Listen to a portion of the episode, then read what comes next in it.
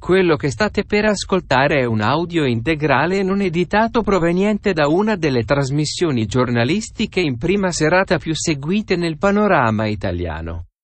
Il Gruppo Misto Podcast si dissocia da qualsiasi responsabilità penale e ci tiene a dimostrare il proprio sostegno alla comunità degli allevatori di cammelli. Come si bella cavalla stugamella copino glatta con la coda. Pensate che il governo aiuta gli allevatori di cammelli, dimenticandosi però dei nostri produttori.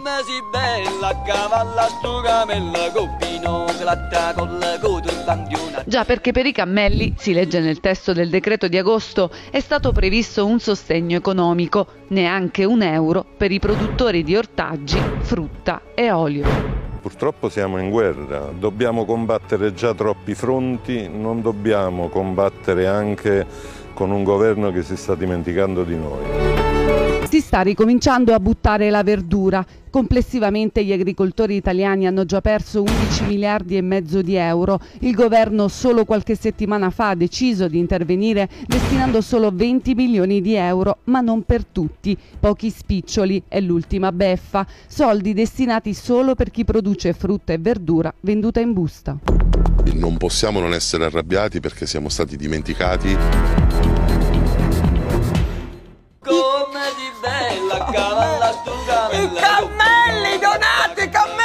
Giuro, fammelo vedere, fallo vedere i cammelli, il decreto di agosto pubblicato il quindici settembre, dammi i cartelli Donato, da, eccolo qui, firma Catalfo, Bellanova, Gualtieri, eccolo qua, al punto uno e quarantaquattro c'è l'allevamento di cammelli e camelidi, ci siamo dimenticati per dire il riso, ci siamo dimenticati i risicoltori, ma non i cammelli, ma non i cammelli, poi dicono che non mi devo arrabbiare. Io ascolto il Gruppo Misto.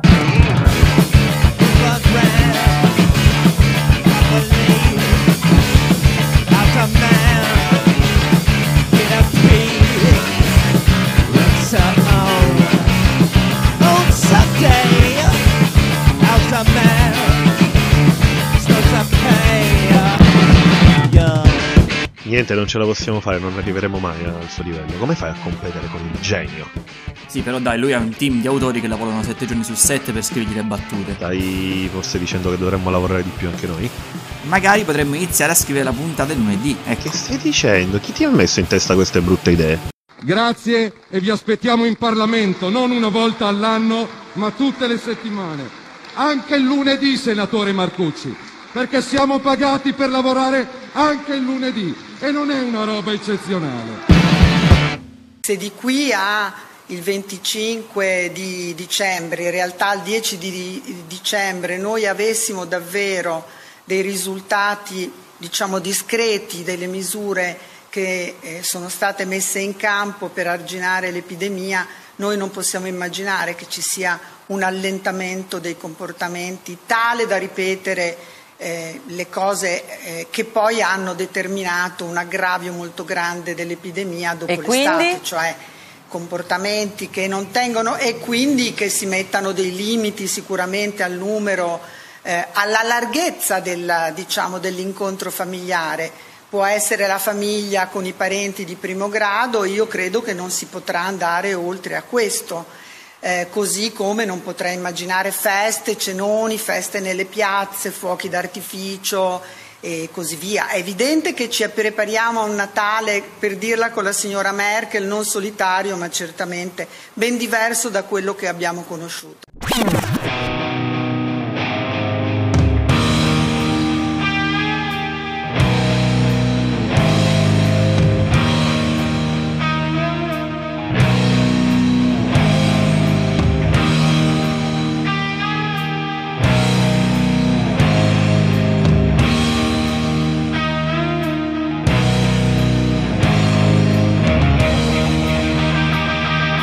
Benvenuti in questa ventiduesima puntata del Gruppo Misto Podcast e oggi tratteremo l'argomento che più sta a cuore alle mamme italiane. Oh, i bambini.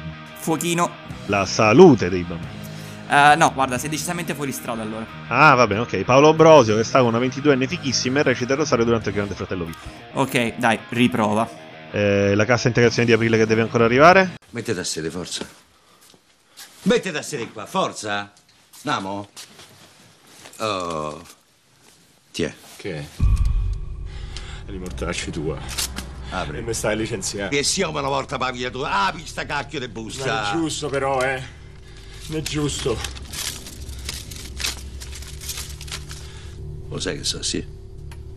Sono settemila euro. Sono gli straordinari d'aprile. Eh no, caro mio, oggi parleremo del cenone di Natale. Ah, il cenone di Natale, che momento magico. L'unica cena all'anno dove arrivi i parenti che nemmeno ti ricordavi fossero ancora lì. C'è lo zio Gianni, con quell'occhietto sempre vispo che non fa altro che guardare il culo della ragazza di mio fratello. Nonna Elena, che ogni anno non capisco mai se è ancora viva, i miei cugini l'hanno imbalsamata per tenersi ancora la pensione. Per non parlare del povero Luigi, costretto dopo anni e anni a portarsi sempre il suo migliore amico, senza poter dire che in realtà è gay. Insomma, il classico clima natalizio che ci fa sentire sempre tutti più uniti. Guarda, non me ne parlare, però quest'anno, se hai culo, potrai vederli soltanto su Zoom, o almeno così ci ha detto Galli. Eh ok, però io di Galli non mi fido e sono sicuro che il nostro capitano salverà anche questo Natale. Buongiorno, buon venerdì a voi e soprattutto a chi è a casa, a chi studia, a chi lavora, a chi cerca lavoro e a chi è malato. Senta Salvini, eh, io qua ho scatenato un po' di preoccupazione perché ho chiesto a Galli come passeremo il Natale. Mi ha detto su Skype. Oh mamma mia. Lei come, lo, come conta di passarlo? Ma manca più di un mese, quindi spero che tutto quello che si sta mettendo in campo dal punto di vista della prevenzione, della salute, delle terapie a domicilio, serva a regalare qualche sorriso e qualche abbraccio, almeno coi genitori, coi nonni, coi figli, coi nipoti, quindi spero ovviamente non nei Natali con i cenoni di centoventi persone, ma se io riuscissi, visto che è due mesi che non li vedo, a vedere mio padre e mia madre qua a Milano, portando loro i, i nipotini e vedendo mia sorella con suo figlio che, che ha un anno e mezzo, penso che tanti italiani abbiano questa ambizione, ma penso che non sia impossibile. Mm.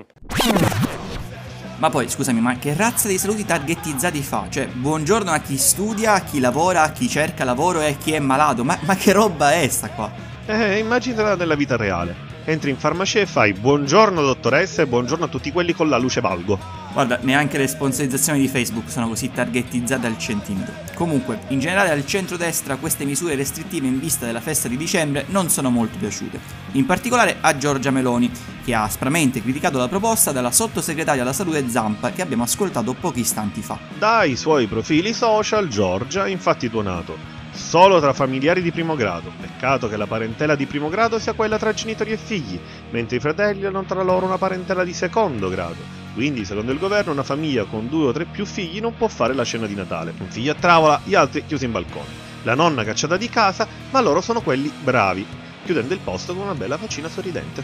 Guarda, credo fosse esattamente questo che intendeva Mattarella quando invocava alla collaborazione e all'unità nazionale per un bene comune, mettersi a fare i maestrini da quattro soldi su delle ovvietà. Ricordare i nostri morti è un dovere che va affiancato dal dovere della responsabilità di proseguire nell'impegno per contrastare e sconfiggere questa malattia così grave, mettendo da parte partigianerie, protagonismi, egoismi, per unire gli sforzi di tutti e di ciascuno, quale che sia il suo ruolo e quale che siano le sue convinzioni, nell'obiettivo comune di difendere la salute delle persone e di assicurare la ripresa del nostro paese. Qui Giorgia Meloni, buonasera Giorgia, ciao. Buonasera Barbara, buonasera a tutti, grazie. Allora, grazie a te perché accetti sempre volentieri il mio invito. Da qualche mese, Fratelli d'Italia lo dice da aprile, se l'Istituto Superiore di Sanità dice che l'età media di chi muore è ottanta Covid, è ottanta anni, con tre e più patologie pregresse. Perché noi non ci poniamo il problema di aiutare gli anziani e le persone fragili a stare in sicurezza, facendo una assistenza domiciliare a tappeto per coloro che sono spaventati ad uscire. Perché noi chiudiamo le palestre a gente che ha venti anni e poi costringiamo un'anziana di ottantacinque a salire su un autobus insieme a altre ottanta persone per andare a fare il vaccino antinfluenzale? Questa cosa io non la riesco a capire e mi pare così di buon senso e la propongo da mesi e nessuno mi sta a sentire.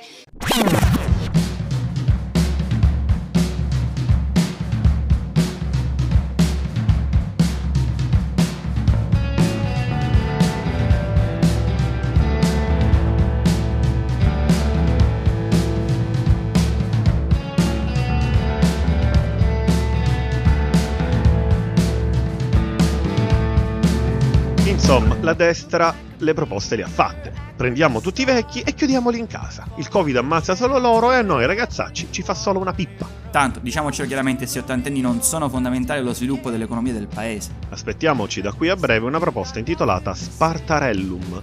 A una certa, se non ti reggi più in piedi, ti portiamo davanti a un precipizio e un funzionario I N P S ti butta giù con un bel calcione nel sedere. Che poi l'idea di curarli a casa è molto affascinante, soprattutto se si pensa al fatto che in molte regioni non si trova né ossigeno né materiale sanitario da nessuna parte, nemmeno negli ospedali stessi. Ma stai zitto, zecca comunista. Eh? Hai finito di festeggiare anche questa volta sulla vittoria di un partito di sinistra che non è il tuo? Guarda, siete tutti uguali voi comunisti, cheerleader imbarazzanti.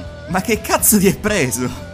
Eh, non mi fanno riflettere le grida di giubilo della sinistra di queste ore, gente che si abbraccia da sola, gente che stappa le bottiglie di champagne, gente insomma che sembra, che pensa che il suo destino dipenda da quello che accade dall'altra parte dell'oceano. È tipico del provincialismo italiano. Però non sono abituata a fare la cheerleader dei leader stranieri e mi dispiace vedere questo provincialismo della sinistra italiana che si disinteressa dell'interesse della nazione che guida e sta lì a sventolare i pompon per i leader stranieri che vincono o perdono.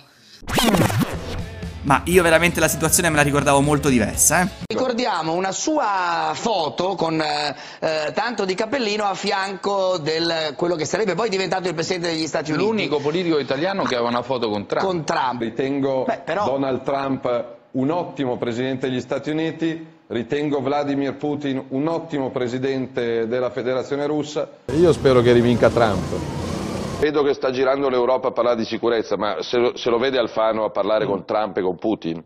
Eh, chissà, eh, che gli chiedono, no. gli chiedono il caffè al massimo ad Alfano, Trump o Putin. Se, se la Melania sembra che voglia mollare Trump, se adesso si liberano diventa più... Mi dicono che sia assolutamente privo di fondamento. Ma chi gliel'ha detto, scusi? Ma chi te l'ha detto? Giorgetti. Pizzaiolo di Delaware. Eh, chi gliel'ha detto, Giorgetti? Vicine. Fonti, fonti vicine. Ma scusi, ma fonti, fonti vicine, vicine a chi? Ma vicine a chi? A te? A Trump ma o a Melania? È, alla coppia presidenziale. Ma da, lei ha delle fonti... Ma tu quindi hai mantenuto dei eh, contatti WhatsApp con... Uh... Ma chi? Eh, eh, me... Contatti WhatsApp adesso no, no, no, no, Vabbè, non no. mi do ruoli che non ho. Abbiamo questa eh, smentisce, beh, è importante. Quando, ma no, ma non sta a me smentire, eh no, non, non, non, non mi faccio fatto. Fare delle coppie altrui. Certo. Mi hanno detto che, che è tutto da verificare, così come la malattia di Putin. Abbiamo letto sì, per eh. due giorni che Putin è molto malato so. e si sta per, per eh, dimettere. Io ho chiesto eh. a chi. A persone di cui mi fido mi hanno detto che, che, che non è così. Però sì, poi se, non segreto. sono a casa né di Putin né di Trump. Ma... Uh. A ogni modo, zi, eh, mi sono un po' vergognato vedendo il finale di quell'intervista. E eh, ci credo, sono una serie di cazzate una dietro l'altra, come fa a stargli dietro? No, non per quello, ma perché ho capito che non saremmo mai diventati dei veri giornalisti come lo è Barbara D'Urso, un contraddittorio da maestro che ricorda per certi versi il primo Giletti con Silvio Berlusconi. Senti qua, non ho mai sentito una Giorgia così in difficoltà. Grazie Giorgia, senti... Uh... Una preghiera mia personale, sai che ci conosciamo da moltissimi anni io e te. Grazie. Non, voglio, non voglio una risposta, ma devo farti una preghiera sì. mia davvero personale. Ci certo. prego, non ostacolate al Senato la legge contro l'omofobia. Ti prego, punto. Questa è una mia cosa, so che la pensi diversamente, però... Eh, beh, beh, è un tema però che non puoi... So. Che non no, puoi no, però no, non no. è un tema che puoi aprire in chiusura. No, no, no, no, ma non, non è un aperto. tema che puoi no, aprire no, in aperto, chiusura Giorgia. Quando non ho il tempo per rispondere, no, no, non l'ho aperto, ma se vuoi, die- se eh, vuoi vieni. Combattiamo tutti l'omofobia, cosa okay. diversa, però è fare una legge... E, e cosa diversa è fare una legge che, che diciamo diventa un modo per impedire che le persone pensino o dicano che l'utero in affitto non è una pratica di civiltà, o per dire che a ragazzini delle elementari di, o di cinque, sei, sette anni, ai quali non è mai stata portata giustamente l'educazione sessuale, invece oggi si debba spiegare che cos'è un omosessuale. Io penso che allora, queste guarda, cose Giorgia, a quell'età, quando i bambini comunque, non hanno comunque... eh, diciamo, gli elementi per metabolizzare, ci debbano pensare le famiglie e non lo Stato. Va bene.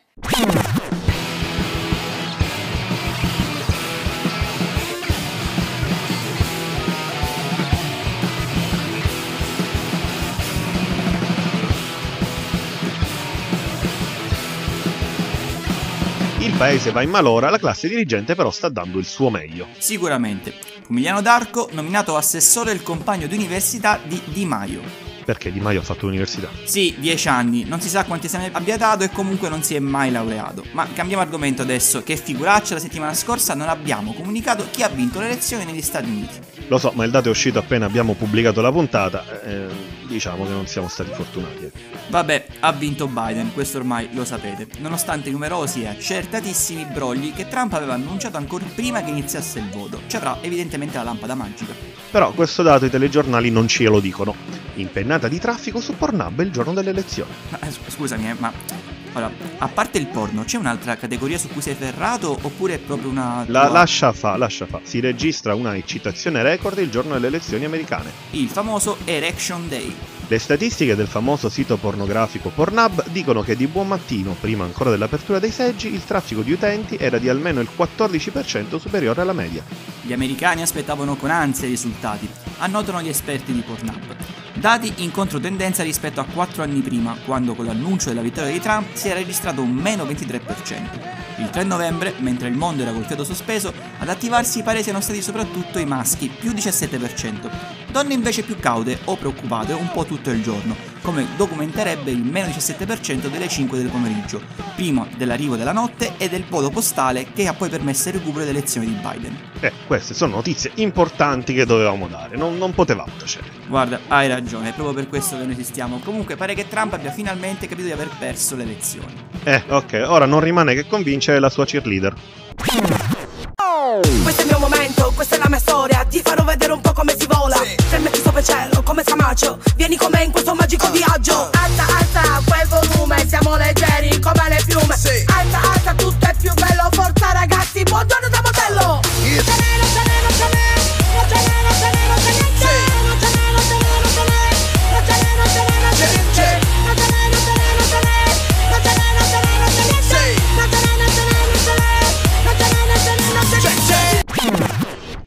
Zì, comunque oggi c'è una voce un po' di merda, ma che ti prende? Raffreddato, zio, ma Covid non ce n'è, puoi stare tranquillo. Ok, ma cos'è questa porcheria che abbiamo appena ascoltato, scusa? La signora Angela da Mondello, quella del famoso video Non ce n'è coviddi, ha realizzato una canzone trap con tanto di video sul suo tormentone. Un capolavoro che va ben oltre il semplice trash, ma manda un messaggio politico ben preciso. Quanto conta conto e qua nessuno conta, in questa Italia senza un'impronta, tutti rinchiusi come in galera, solo caos, solo bufera, tutto questo non ha un senso, chi governa non ha un consenso, chi ci rappresenta si rappresenta e non guarda noi coscienza spenta.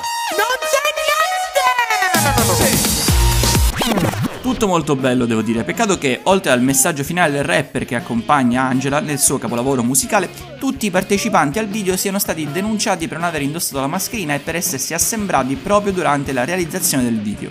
Ma la signora Angela avrà bene come pagare la multa, infatti questa settimana ha firmato un contratto con Lele Mora, a testimoniarlo un bel video Instagram e alla firma ovviamente tutti senza mascherina. Sei stata con noi e questa sera spero Grazie. di averti presto... Presto qui, buonanotte, noi chiudiamo qui, vi aspetto martedì prossimo, naturalmente sempre fuori dal coro e ricordatevi, chi non urla è complice. Buonanotte.